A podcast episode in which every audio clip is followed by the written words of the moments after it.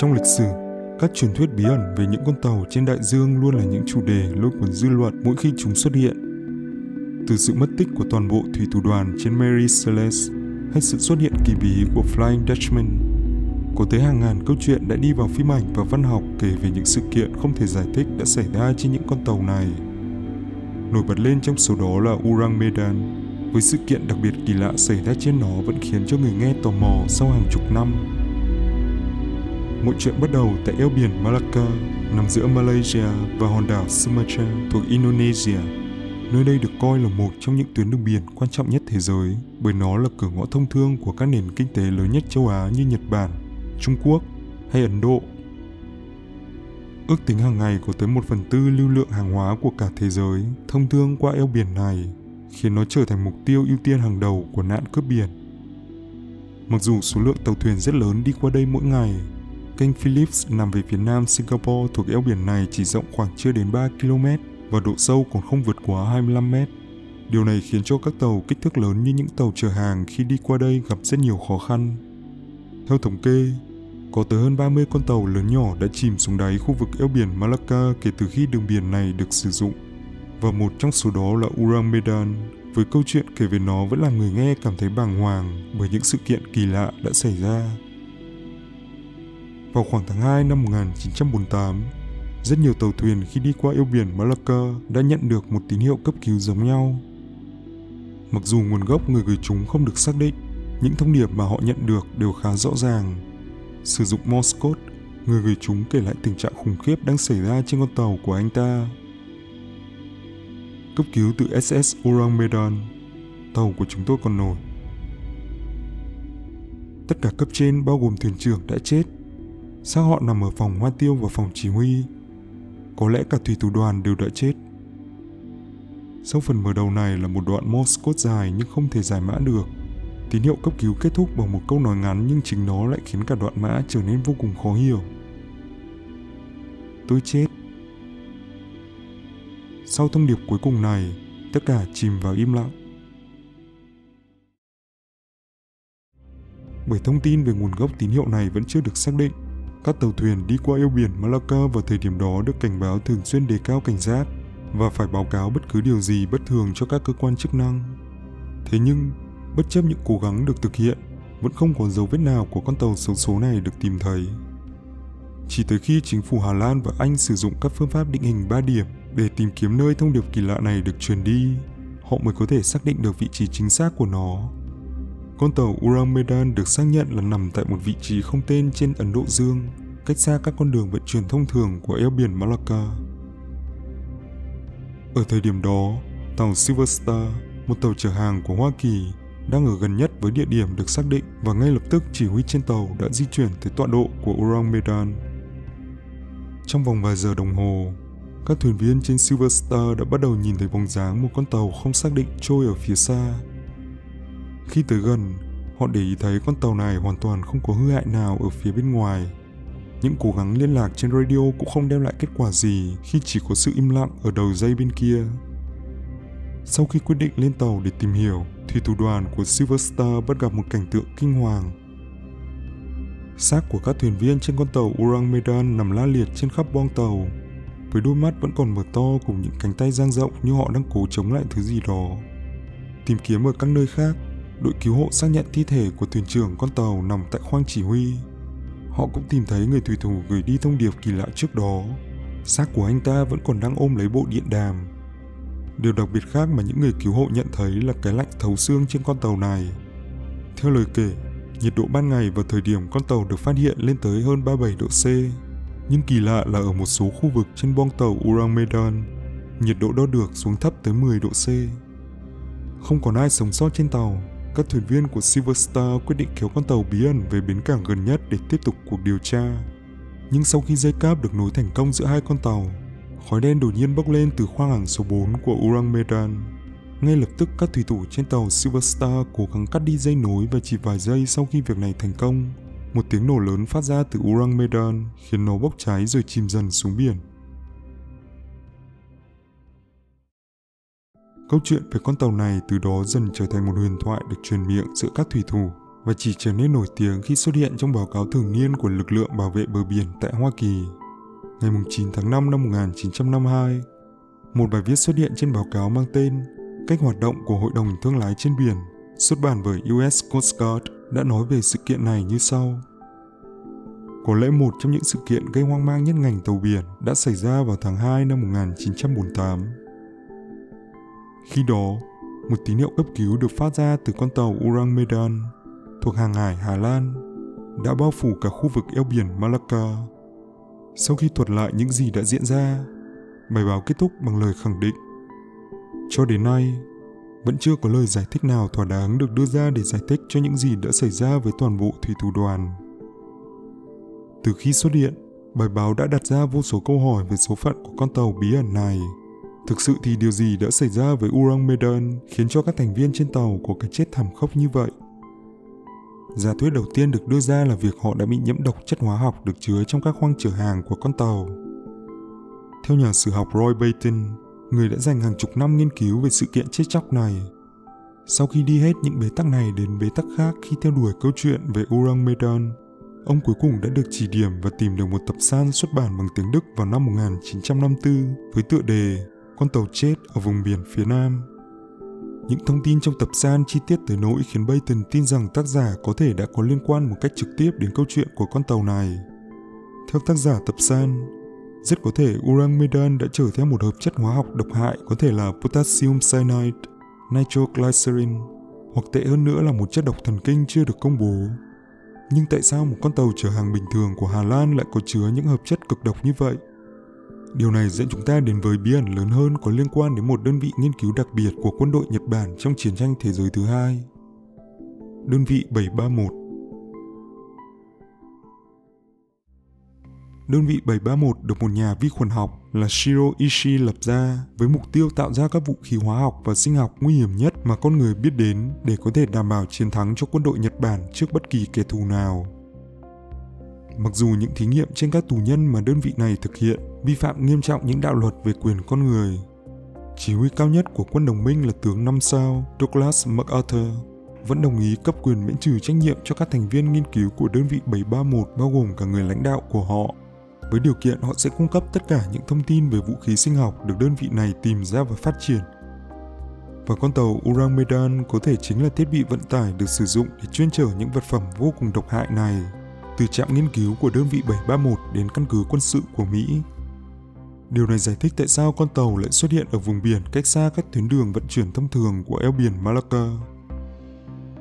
Biden đã viết trong nghiên cứu của mình làm thế nào mà hàng hóa nguy hiểm như vậy có thể đi qua Biển Đông và eo biển Malacca trong thời kỳ đầy khó khăn này? Chắc chắn không phải bằng đường hàng không, bởi viễn cảnh một chiếc máy bay chở hàng tấn khí độc gặp nạn và đâm xuống các thành phố là quá khủng khiếp. Cách mà họ lựa chọn là thuê một chiếc tàu hơi nước cũ kỹ cùng một nhóm thủy thủ đoàn người nước ngoài làm việc với đồng lương ít ỏi để không gây sự nghi ngờ nào. Tiếp đó, những khí độc này sẽ được chứa trong những thùng dầu đã ngụy trang đầy đủ để rồi hy vọng điều tốt nhất sẽ xảy ra và họ sẽ nhận được những thùng hàng mà không vướng phải rắc rối nào. Ông đưa ra giả thuyết rằng có thể trong quá trình vận chuyển, sự gập ghềnh của tàu biển trên những con sóng dữ dội đã khiến các thùng hàng trong khoang chứa của Urang Medan bị hư hại, dẫn tới việc khí độc dò dỉ khắp con tàu. Những khí độc này cũng chính là nguyên nhân gây ra cái chết khó hiểu cho thủy thủ đoàn khi họ hít phải chúng. Thế rồi bởi việc lênh đênh trên biển trong một thời gian khá dài, nước biển có thể đã tràn vào khoang chứa của con tàu. Muối trong nước biển khi tiếp xúc với các hợp chất trong khí độc đã tạo ra vụ nổ khiến cho con tàu Urang Medan chìm xuống đáy biển. Trong quá trình điều tra, Baton nhận thấy hoàn toàn không có bất cứ thông tin gì về Urang Medan trong các hồ sơ lưu trữ hàng hải của công ty Đông Ấn Hà Lan. Thêm vào đó, ông cũng không tìm thấy dấu tích gì của con tàu Silver Star trong các giấy tờ của Hoa Kỳ. Đào sâu thêm vào vấn đề này, Baton nhận ra thực chất con tàu Silver Star chỉ mang cái tên đó vào một khoảng thời gian ngắn trong năm 1946, khi Ủy ban Hàng hải Hoa Kỳ phân loại nó trên hồ sơ. Nếu chúng ta công nhận câu chuyện của Uramedan thực sự xảy ra vào năm 1948, thì tại sao con tàu cứu hộ lại được ghi lại dưới cái tên Silver Star, một cái tên chỉ được lưu trên giấy tờ vào năm 1946 và đổi tên ngay trong năm đó? Những câu hỏi về các mốc thời gian không đồng nhất dẫn tới giả thuyết thứ hai được đưa ra để giải thích cho sự kiện con tàu Orang Medan. Đó là thực ra tất cả đều được theo dệt nên từ các thủy thủ để tạo ra một câu chuyện thú vị trên bàn ăn của những chuyến đi biển dài ngày. Trong khoảng thời gian từ tháng 2 đến tháng 3 năm 1948, cái tên Urang Medan thường xuất hiện trong các bài báo của thời báo The Locomotive tại Indonesia. Các ấn phẩm này lần lượt xuất bản vào ngày 3 tháng 2. Ngày 28 tháng 2 và ngày 13 tháng 3. Chúng kể lại một câu chuyện khá giống nhau về tin báo khẩn cấp, những cái chết bí ẩn và vụ nổ gây chìm tàu.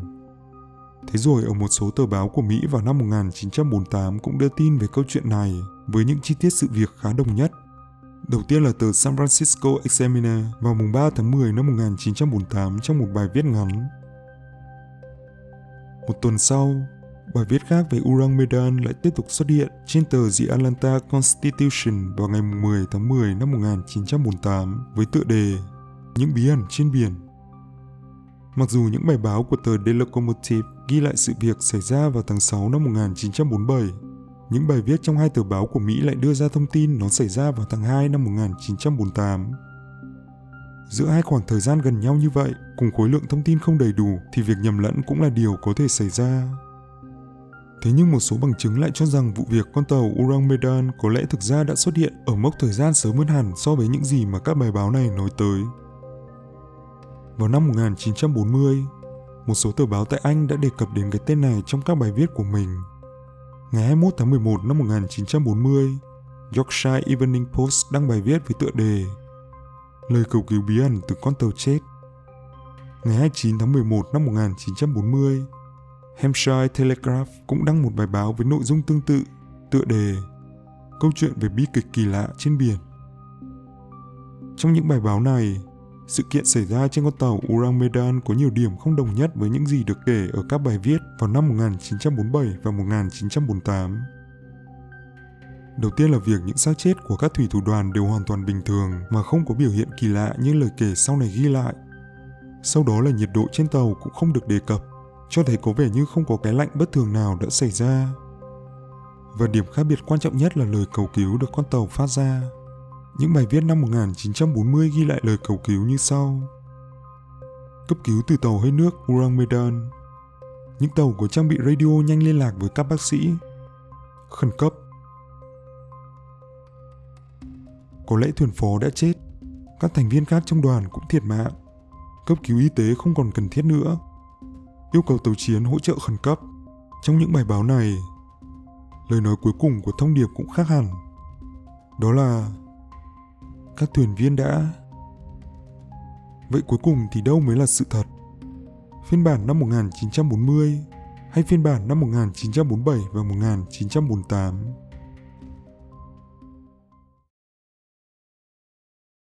Nhiều nhà nghiên cứu tin rằng nguyên nhân gây ra sự khác nhau trong lời kể cùng những mốc thời gian mờ mịt như vậy là bởi một nhân tố nào đó đã đứng ra ngăn chặn những thông tin về con tàu này được công chúng biết đến Điều này đưa chúng ta tới một bằng chứng khác về sự liên quan của chính phủ Mỹ trong vụ việc con tàu Orang Medan. Năm 1959, một lá thư được gửi tới nhân vật giấu tên, có thể chính là giám đốc CIA tại thời điểm đó, Alan Dulles, cũng là người có liên quan tới việc thành lập vùng 51, được nói tới ở phần 6 trong series về sự sống ngoài trái đất tại Explanation.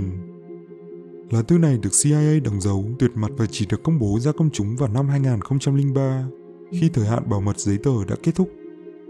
Trong thư, tác giả C.H. Mark Jr. đã đề cập đến câu chuyện về Urang Medan xảy ra vào tháng 2 năm 1948. Ông miêu tả chi tiết sự kiện này để rồi rút ra nhận xét. Mặt biển đầy mê hoặc có còn bí mật nào được ẩn giấu nữa hay không? Tôi tin chắc rằng lời giải cho bi kịch của con tàu Urang Medan cũng nắm giữ câu trả lời cho bí mật này. Nhớ rằng từ bí mật luôn được để trong ngoặc kép ở bức thư Thư trả lời được gửi tới Mark một thời gian sau từ trợ lý đặc biệt của giám đốc Alan Dulles. Trong thư chỉ vồn vẹn một vài câu chữ. Dưới sự ủy quyền của giám đốc Dulles, xin được cảm ơn ông về bức thư ngày 29 tháng 5. Mặc dù không thể trả lời câu hỏi của ông, chúng tôi đánh giá cao sự quan tâm của ông tới những vấn đề này. Vậy nếu quả thật Urang Medan chỉ là một câu chuyện không có thật được theo dệt nên từ những thủy thủ trên các con tàu qua lại tại eo biển Malacca, thì tại sao CIA lại phải đóng dấu tuyệt mật cho lá thư miêu tả sự kiện này? Và bí mật đặt trong ngoặc kép ở lá thư của Mark thực sự là gì? Tại sao ông lại cho rằng lời giải thích cho sự kiện Urang Medan cũng chính là câu trả lời của bí mật đó? Bí ẩn về những gì đã xảy ra trên con tàu Urang Medan vẫn còn đặt ra rất nhiều câu hỏi sau hơn nửa thế kỷ. Các cố gắng tìm lời giải cho câu chuyện này cũng đã dần kết thúc khi những gì nhiều nhà nghiên cứu tìm được chỉ là các mốc thời gian không rõ ràng và những ngõ cụt vì thiếu thông tin. Liệu Urang Medan có thật sự tồn tại hay không? Câu trả lời chính xác có lẽ vẫn mãi ẩn dưới đáy đại dương, giống như chính con tàu này vậy. Cảm ơn các bạn đã theo dõi. Nếu muốn, các bạn có thể đăng ký để đón xem các video tiếp theo. Hoặc nếu còn thời gian, các bạn có thể xem thêm các video khác của channel này.